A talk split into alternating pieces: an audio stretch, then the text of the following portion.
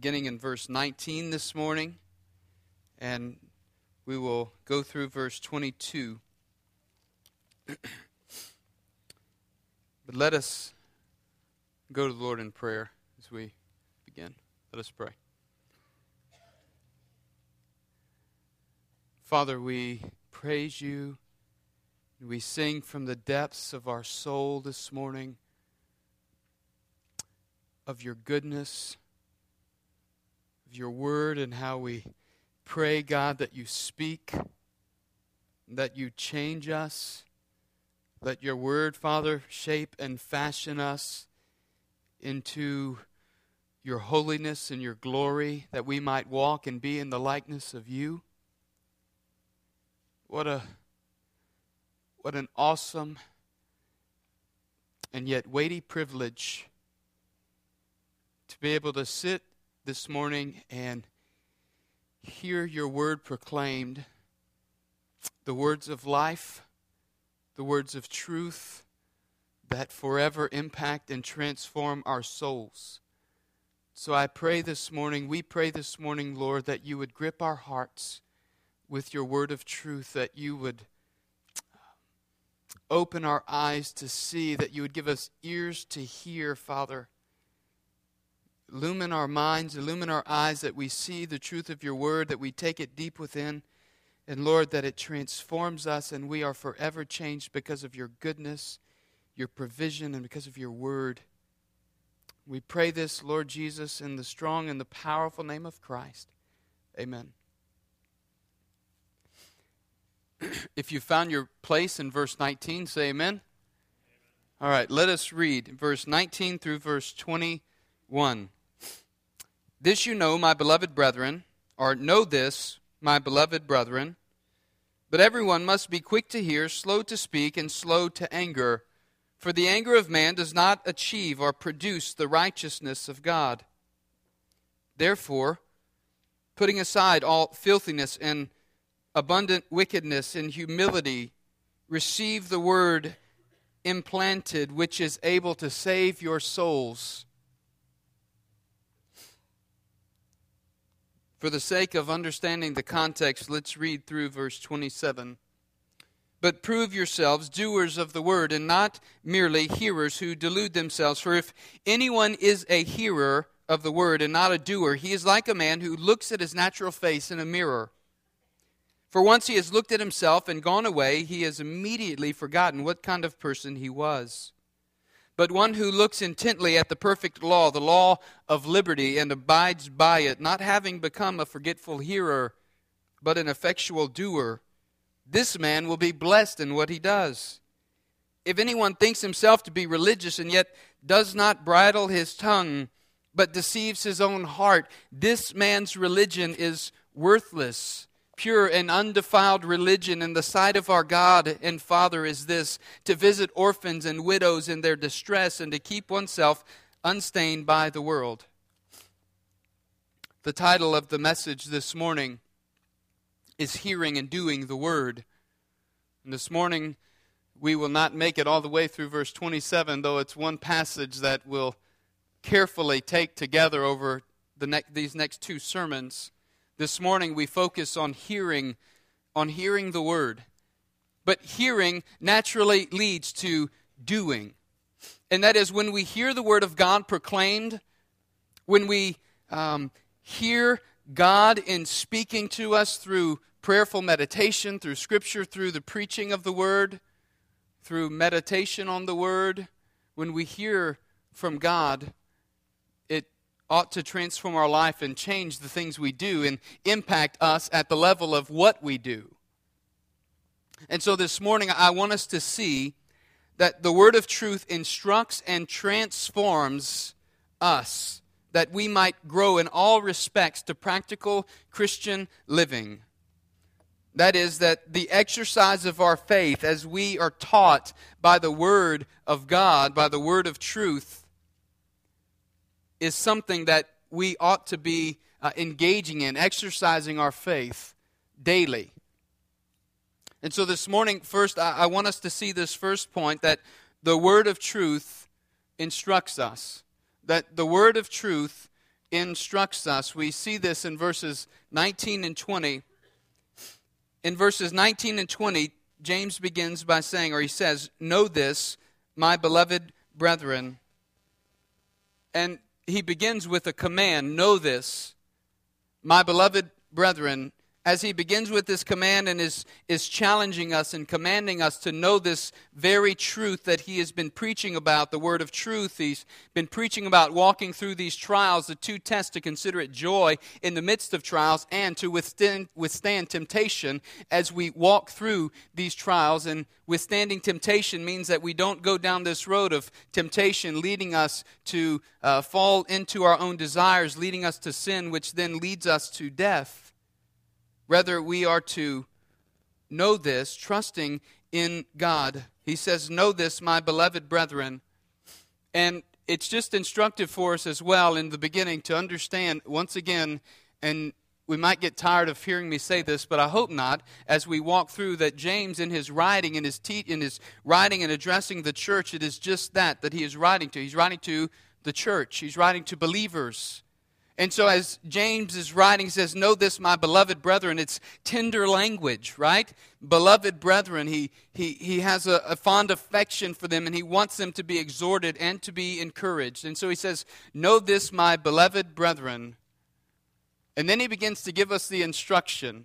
Now, the word of truth is that which we saw in verse 18 when he says, In the exercise of his will, that being the Father, he brought us forth by the word of truth so that we might be a first fruit among his creatures. And so this is God's word, his word of truth that has literally brought us forth. He has birthed us by the word of truth, and this being according to his will. And then we see here three exhortations about how the word of truth works in our lives.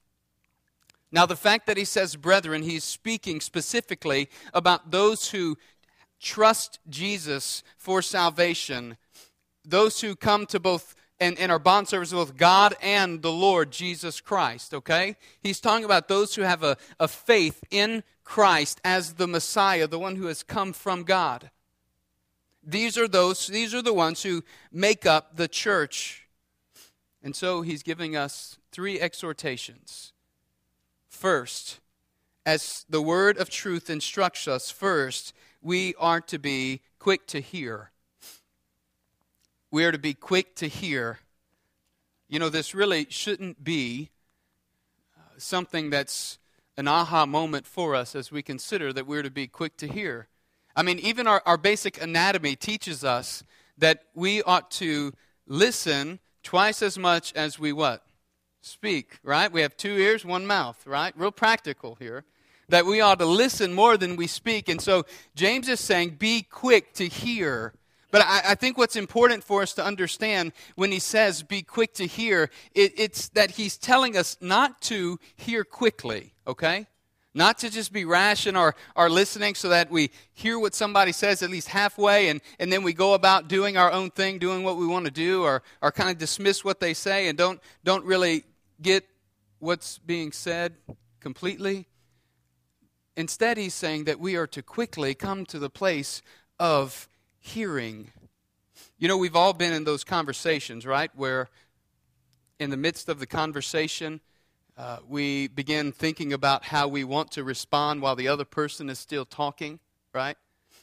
If you say that you haven't done that, I, I think you're lying. We've all done that. I, I, we've all we've all been there. We've all experienced that, and that would be an example of not being quick to hear. That would be an example of rather hearing quickly so that we can respond in the way that we want to respond, right? But that's not exactly all that James is saying here, and that we are to be quick to hear. It, it's more than just speaking in general conversation. So I, I want to point out what James is what, what I believe he's pointing us back to primarily, and then general conversation is secondary. But I want you to see the connection between what James is saying all the way through up to the point that we have arrived at this morning in verse 19, because I think it's very important for us to understand. In fact, it it's just tremendous to see how, even grammatically, James is teaching us about what being quick to hear really means. Even in the verb of hearing, there is this challenge to us that we would tarry long in hearing, that we would be quick to come to this point of hearing, but then once we arrive at hearing, we would quickly run to hear. But once we arrive there, that we would just tarry long at hearing that we would spend an unidentified amount of time in just hearing from God or hearing what's being said. And specifically, what I think James is talking about here is hearing from God. Think about it. He says in verses 2 through 4, right? Consider it all joy when you encounter trials. There's the process of walking through trials. And then verse 5, he says, But if any of you lacks wisdom, let him do what? Let him ask of God who gives to all generously and without reproach. And then in verse 6, he begins to talk about the one who asks must ask in faith, not being double minded or doubting that he is going to hear or receive a word from God. Well, or receive wisdom on how to walk through this trial. And this hearing, being quick to hear, is, is a reference, I think, primarily and foundationally to coming before God in the midst of our trial and hearing Him as we come and ask God, then we wait to hear from God. Right? And this means that we are we are waiting. We're not speaking. We're not telling others. We are we're waiting. We come before God with the, this thing in our life, this this temptation, or we come before God with this trial in our life, and we ask God that He would give us wisdom to know how to walk and how to proceed and we wait to hear from the Lord. Begs the question how do we hear from God? Is it, is it an audible voice that we're waiting for, just comes out of the sky and we hear? Probably not. Though that has happened, we see it in example of Scripture where Paul hears the audible voice of God, the Lord, and he surrenders there, and, but most probably not. Rather, the hearing from the Lord is when we spend time that we've referenced earlier already, spend time in prayer, spend time in, in reading and saturating our minds with the Word of God. We are spending our time in meditation and, and memorization of Scripture. And get this, we're spending our time making sure that we are sitting under the teaching and preaching of God's Word. We hear God in this way. And so he's teaching us that we are to be quick to hear. We are not to hear quickly, rather, we are to be quick or swift. It, it defines our approach in the process of hearing. And so we are to be quick to hear. In verse 12, he says, Blessed is the man who perseveres under trial, for once he has been approved, he will receive the crown of life. Then he goes on in verse 13, Let no one say when he is tempted, I am being tempted of God. Don't rashly jump to the place of speaking and accusing God when you come before Him, asking Him in wisdom to, or asking Him to grant us wisdom that we would hear from Him. So I think we see that the Word of God instructs us, the Word of truth instructs us to hear, quickly hear. Come, come to the place quickly of, of just pausing and hearing from God. I want to submit to you that that has huge implications and ramifications for our walk with Christ, for our personal lives as we interact with others, as we follow Him, as we submit our lives to the Lord Jesus. These being quick to hear has tremendous implication. So much so that we ought to hear doubly as much as we speak. In fact, our being quick to hear ought to lead us to the place of being slow to speak. For the specific reason, reason of wanting to make sure that what we hear, we hear from God. Teachers are encouraged in this in chapter 3, verse 1. Let not many of you become teachers, my brother, knowing that as such we'll incur a stricter judgment, knowing that what we speak, what we say, has importance, it has value attached to it, it has the power to transform lives by the power of the Holy Spirit. And so he says that we ought to be quick to hear and slow to speak. Now, many of us have probably avoided this passage because we don't like the implications for our own lives that we ought to be slow to speak. And we think about in our own lives how often we are, we are quick to speak, right? When someone says something, we're quick to respond and, and offer up a rebuttal. When somebody shares something with us that really makes us very uncomfortable because it points out perhaps a specific sin in our life or it points out something in our life that um, that's just sinful. It's tough to receive that humbly, and we want to speak quickly and defend ourselves, don't we? But he says, Be quick to hear and be slow to speak. Chapter 3, verse 2, we will get to this in several weeks, but he says, For we all stumble in many ways. If anyone does not stumble in what he says, he is a perfect man, able to bridle the whole body as well.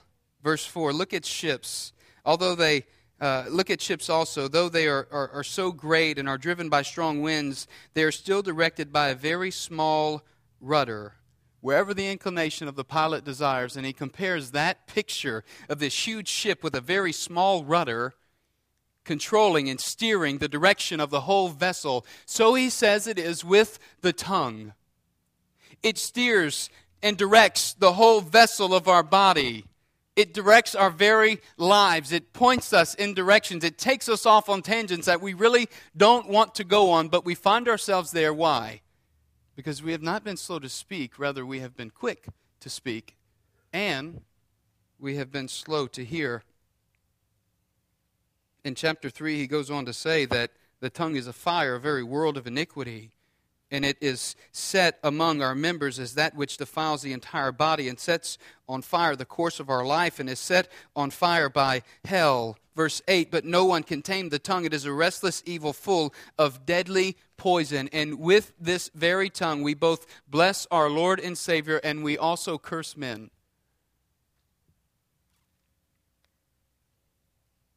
The tongue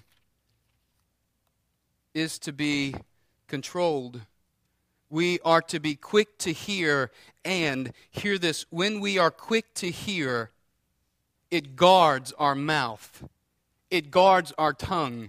When we are quick to hear when we are quick to go to that place of tarrying long in hearing then it guards the very things that we say. It guards our speech. It guards what we do even.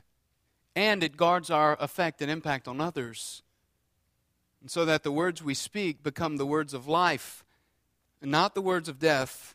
Words we speak are spoken in such a way as to edify, build up, encourage, strengthen the body, not to tear down, not to be derisive or divisive, but they are to build up. Yeah, but what about someone who really needs to know their, their struggle is, is this you know, is this blind spot that they're not seeing. Somebody's got to share with them. Yes, I agree. But first, we must be quick to hear. We must be quick to hear from God on how to do this. And when we are quick to hear from God, that it impacts the way that we speak. It impacts the very, uh, the very, the very things which drive our lives. So, being quick to hear and slow to speak is very necessary for the believer. We must guard our words because our words carry weight and they have meaning. Words are not spoken neutrally. This may seem a bit tedious, but words really do have the power to build up and to tear down. And we must be quick to be at that place of hearing. But if the grammar of being quick to hear and teaches us that we are to be quick to come to the place of, of tarrying to hear. It's the same grammatical nuance for, uh, for being slow to speak. We must tarry in being careful to speak. We must come to that place and we must be careful in our speaking. We must guard what we say because what we say is not always what needs to be said. And if we don't tarry long in hearing, what needs to be said will not be said. What doesn't need to be said will be. So we it's, it's, it's of vital importance that we are quick to hear and we are slow to speak. Proverbs 15:1 says a gentle answer turns away wrath, but a harsh word stirs up anger. And in Proverbs 17:27 it says he who restrains his words has knowledge and he who has a cool spirit is a man of understanding. Proverb 29:20 Do you see a man who is hasty in his words? There's more hope for a fool than for him.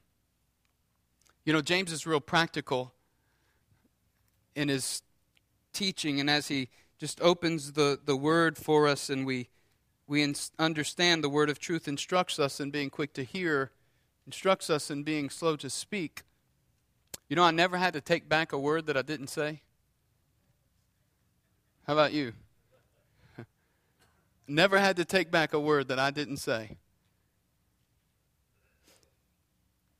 I think the reality is clear that as we come to the Lord, we must be quick to come to hear, asking God for wisdom, and then we must tarry until we hear the wisdom that He has for us. And it's out of that wisdom that we then can speak. But we are slow to speak. But not only are we slow to speak, we must be slow to anger.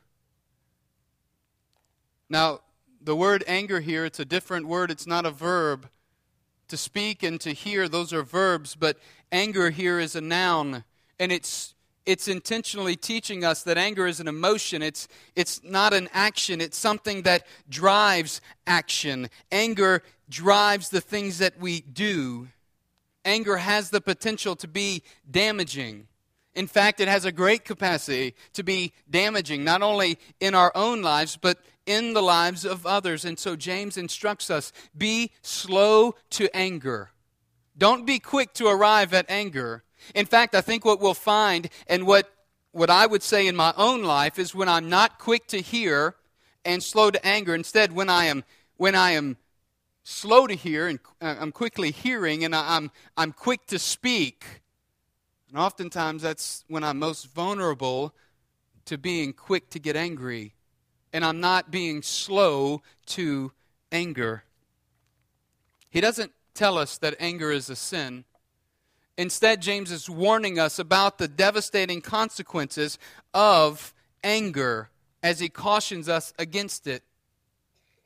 The Apostle Paul in Colossians chapter 3 speaks about anger and says, Put aside malice and wrath and anger and, and all, of these, uh, all of these vices. Put these things all aside because of the new life in Christ. In Ephesians 4:26, Paul says, "Be angry and do not sin." But while we're being quick to hear this morning, I want us to be quick as well to acknowledge that while anger is not necessarily a sin, it is a dangerous emotion that's rarely controlled by men, but often controls men.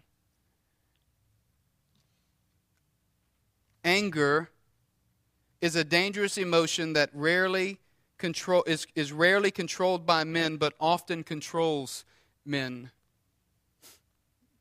Now, when Paul says, Be angry and do not sin, there is a such thing as righteous indignation, as righteous anger. But let us not fool ourselves into thinking that all of our anger is justified, or maybe even that some of our anger is justified. When Jesus exemplifies anger in the temple, that's probably the first thing we thought about is he goes in and he turns the tables over. This is righteous indignation. This is anger and zeal for the house of God, which has consumed Christ. And he comes in because they have taken and profaned the very wonderful and good thing of God, and they have cheated people. And so there, there are things that we can get angry about and righteously do so because of uh, our, our zeal and our love and affirmation for who God is when He is defamed that can cause us to be angry. But one commentator as I, as I read through, one commentator even said this about Moses, saying, Thrice was Moses angry, and thrice he failed to produce the mind of God. You see, we, we must be careful and we must be slow to anger. And I want to submit to us this morning that if we are quick to hear and slow to speak, then we will also be slow to anger. Not only that, but if you think about it from another perspective, we will also be slow to cause other people anger if we're guarding what we say, right? I mean, I, I don't want to cause a brother or sister in Christ to stumble through what I say that could have been avoided if I had spent time hearing from God and then speaking in such a way as to edify and to lift them up. And so, for us, real practically this morning, we must, we must understand that being slow to anger is part of what God's Word is instructing us and, and teaching us in. And then in verse 20, he says, Be slow to anger because the anger of man does not produce the righteousness of God. The anger of man doesn't produce the righteousness of God or doesn't produce God's righteousness. That is, I'm to be slow to anger because my anger will not end up in the righteousness of God being produced in and through my life. When anger consumes me, I fail to exemplify the mind of Christ. And this is what God's word is instructing us in that, that that we would exemplify that very mind of Christ, that our lives would be God honoring, God exalting. We would be a light of the gospel to those whom we come in contact with, that our lives would line up and emulate, that we would grow in Christ likeness. And so when we when we fail to exempt or when we when we are angry and anger um, sinful anger brings us to the place where we fail to exemplify the mind of Christ and we fail to live the life of Christ. James is instructing us then that anger is spiritually unhealthy for the believer. It's an exercise in futility most often. And we must be very careful we must exercise caution and be slow to anger.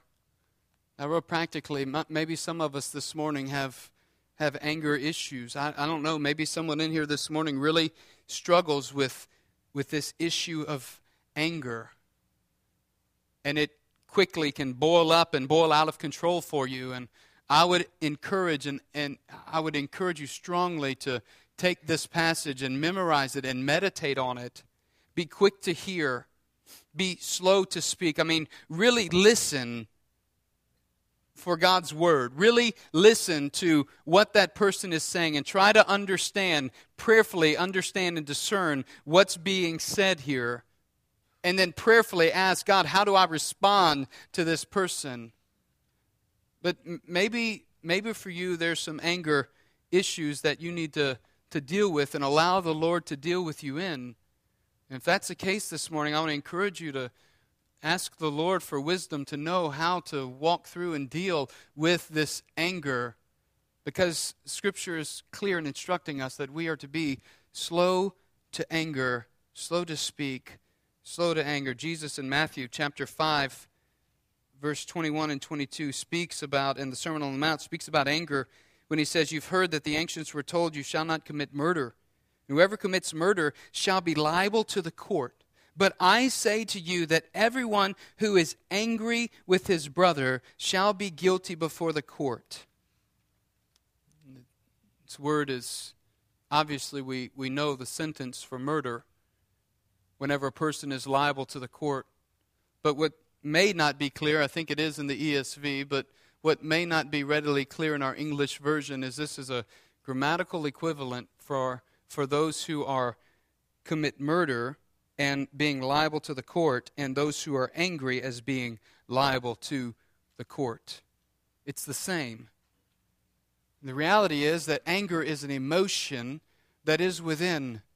And it's not a God honoring, God exalting emotion most of the time. Perhaps we could say 99% of the time, or maybe there's 0.1 one hundredth of a percent when it's not sin.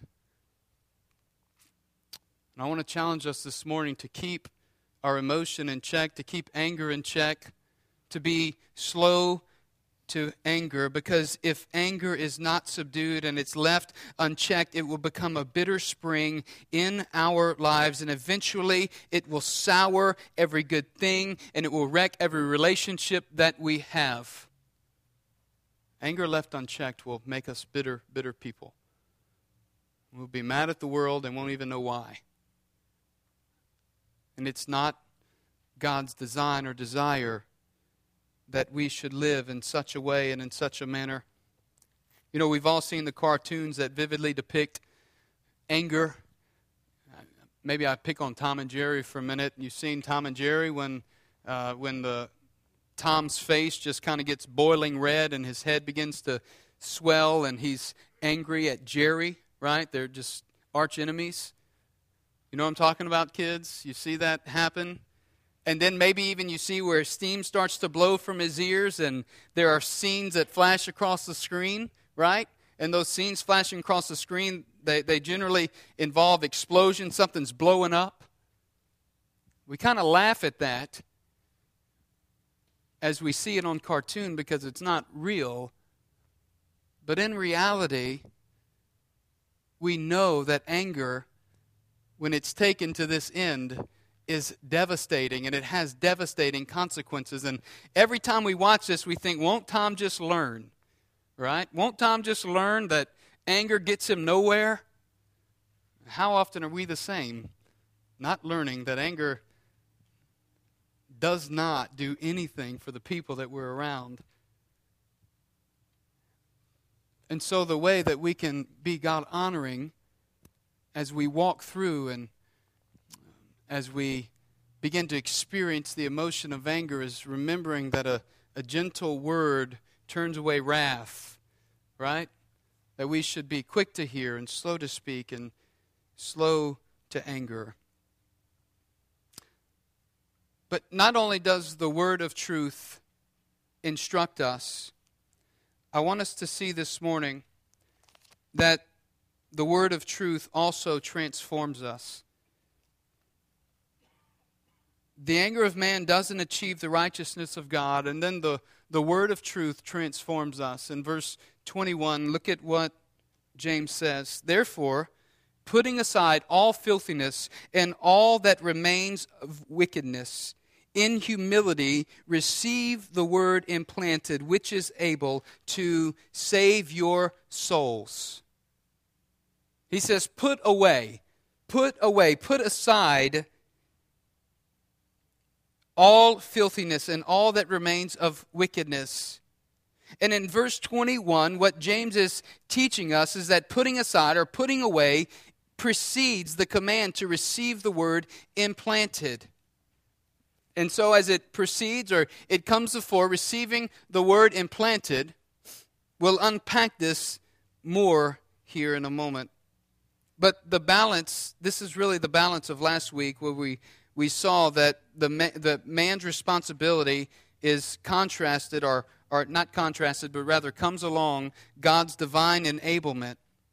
And so, which is to both put aside and to receive God's word as he commands it. So, therefore, putting aside all filthiness and all that remains of wickedness, in humility, receive the word implanted that is to say, that man is responsible for the sin which he has been ensnared. And this is the pattern of, of temptation which leads us to death that we see in verses 13 through 15. But God Himself providing wisdom which is sufficient to teach us how to walk through the trials that we go through and, and not fall into temptation. And then God, God, God's divine enablement, we see it in verses 17 and 18. Every good thing given and every perfect gift comes from above, it, it comes from God. And not only is, is every good thing that given comes from God, it's that verse 18 in the exercise of his will, he brought us forth by the word of truth. And that is, God's word literally brings us forth, births us by the word of truth. So he says we are to put aside, put away these things. How are we to understand what he means in putting aside or putting away. Is James saying that we must take a moral and, and, and, ethical bath before we come to God and before we experience salvation?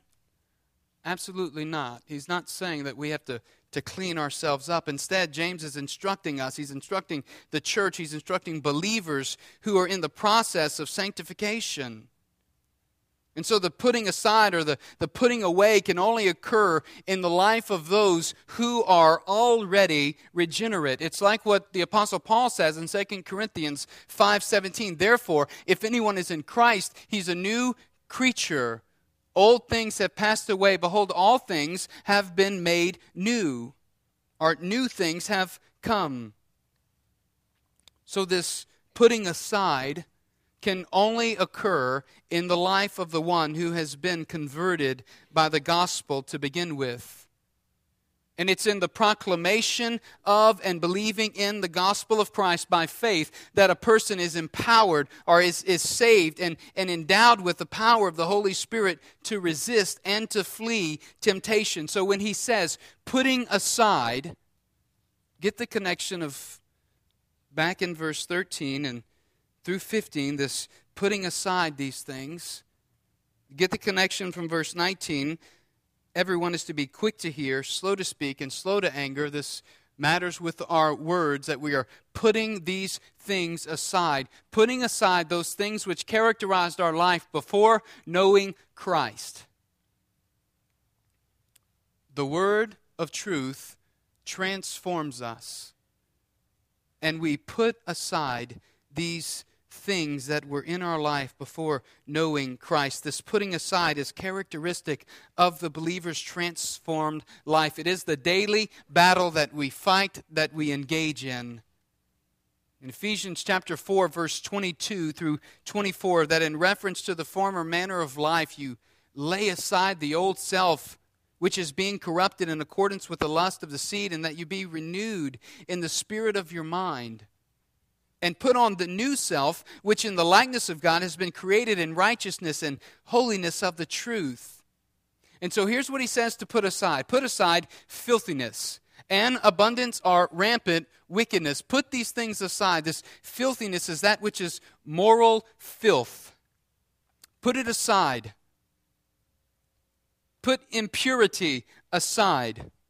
Put abundant evil and wickedness aside slander, malice, anger. Put these things aside. Why? They have no place in the life of the transformed disciple of Christ. They are not edifying for the kingdom of God. And so the word of truth not only instructs us, but also teaches us, transforms us. And we put these things aside evil. And look what else we in humility we receive the word implanted, which is able to save your souls. This word implanted. It's a tremendous word in the New Testament. It's a compound word, kind of like we have compound words in English, uh, two concepts kind of joined together, right? So, this compound word, one which is in, it means to be in or located in something. And then it's implanted, this, this word that means to be, to grow up into, to, to come up, to grow up into. And so get the picture of what James is saying about the Word of God. It's been implanted in you, and it is growing up and coming up in you. And so, in humility, receive the word implanted, which is God's word, the word of truth that has come by his will and is in our life and, and has brought about salvation. So, here's what happens the word of truth begins to grow up in us as we are quick to hear and slow to speak as we are prayerful and mindful of what God is telling us and teaching us, the word of truth is being nourished and is growing up. It's been implanted within you and it's growing up in our lives. And this is what happens as the word of God transforms us. The word has been implanted within us. And he speaks of the way in which we are to receive the word, right? How is that? In humility we receive this word implanted with humility. What does that mean? What does it mean to receive the word in humility?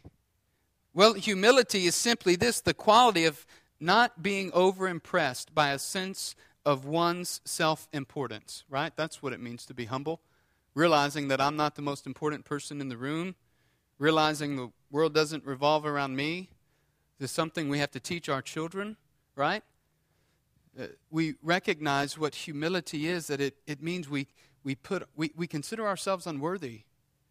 And when we come to God's Word and the Word that's been implanted, Coming in humility means that we come as those who are beggarly in spirit, like we said about Matthew 5 2, that we come before God as one who is unworthy, recognizing our unworthiness to even have His Word or to even be in His presence. And so the one who comes with humility, who comes in humility, receiving the Word, is the one who comes and receives the Word and says,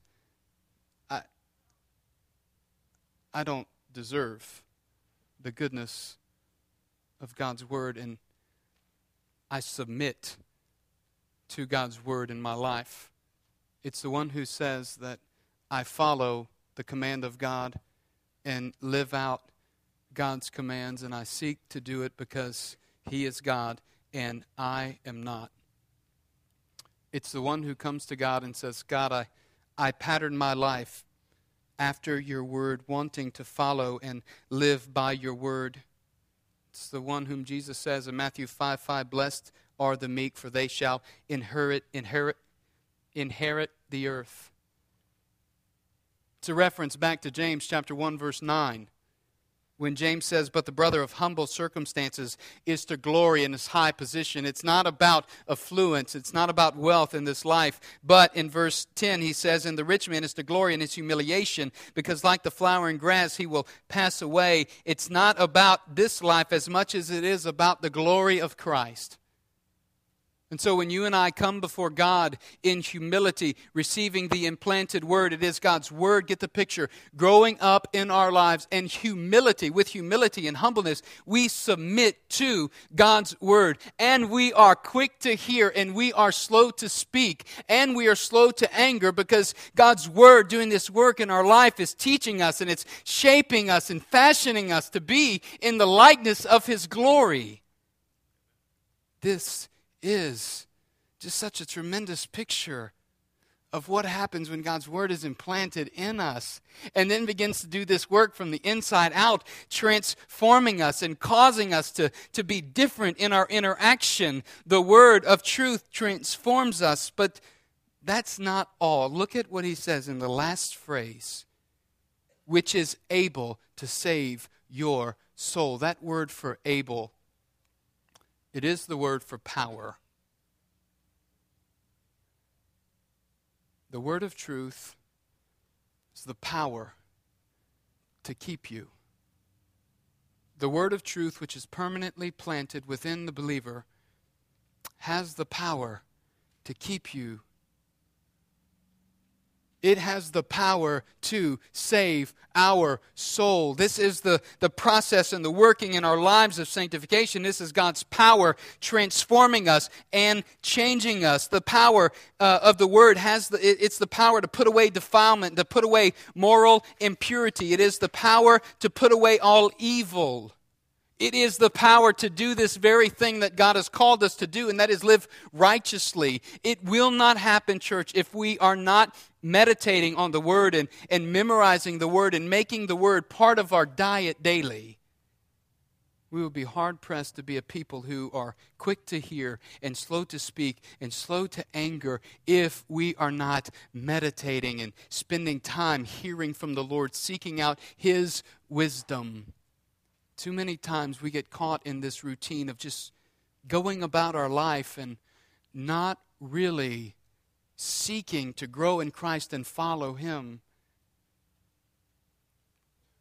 Understand the word of truth instructs us, and the word of truth transforms us. So this morning, the challenge before us is very clear. First off, do you know Jesus Christ? Because everything we've said this morning, if you don't know Jesus Christ, the Word of God is not implanted in your life.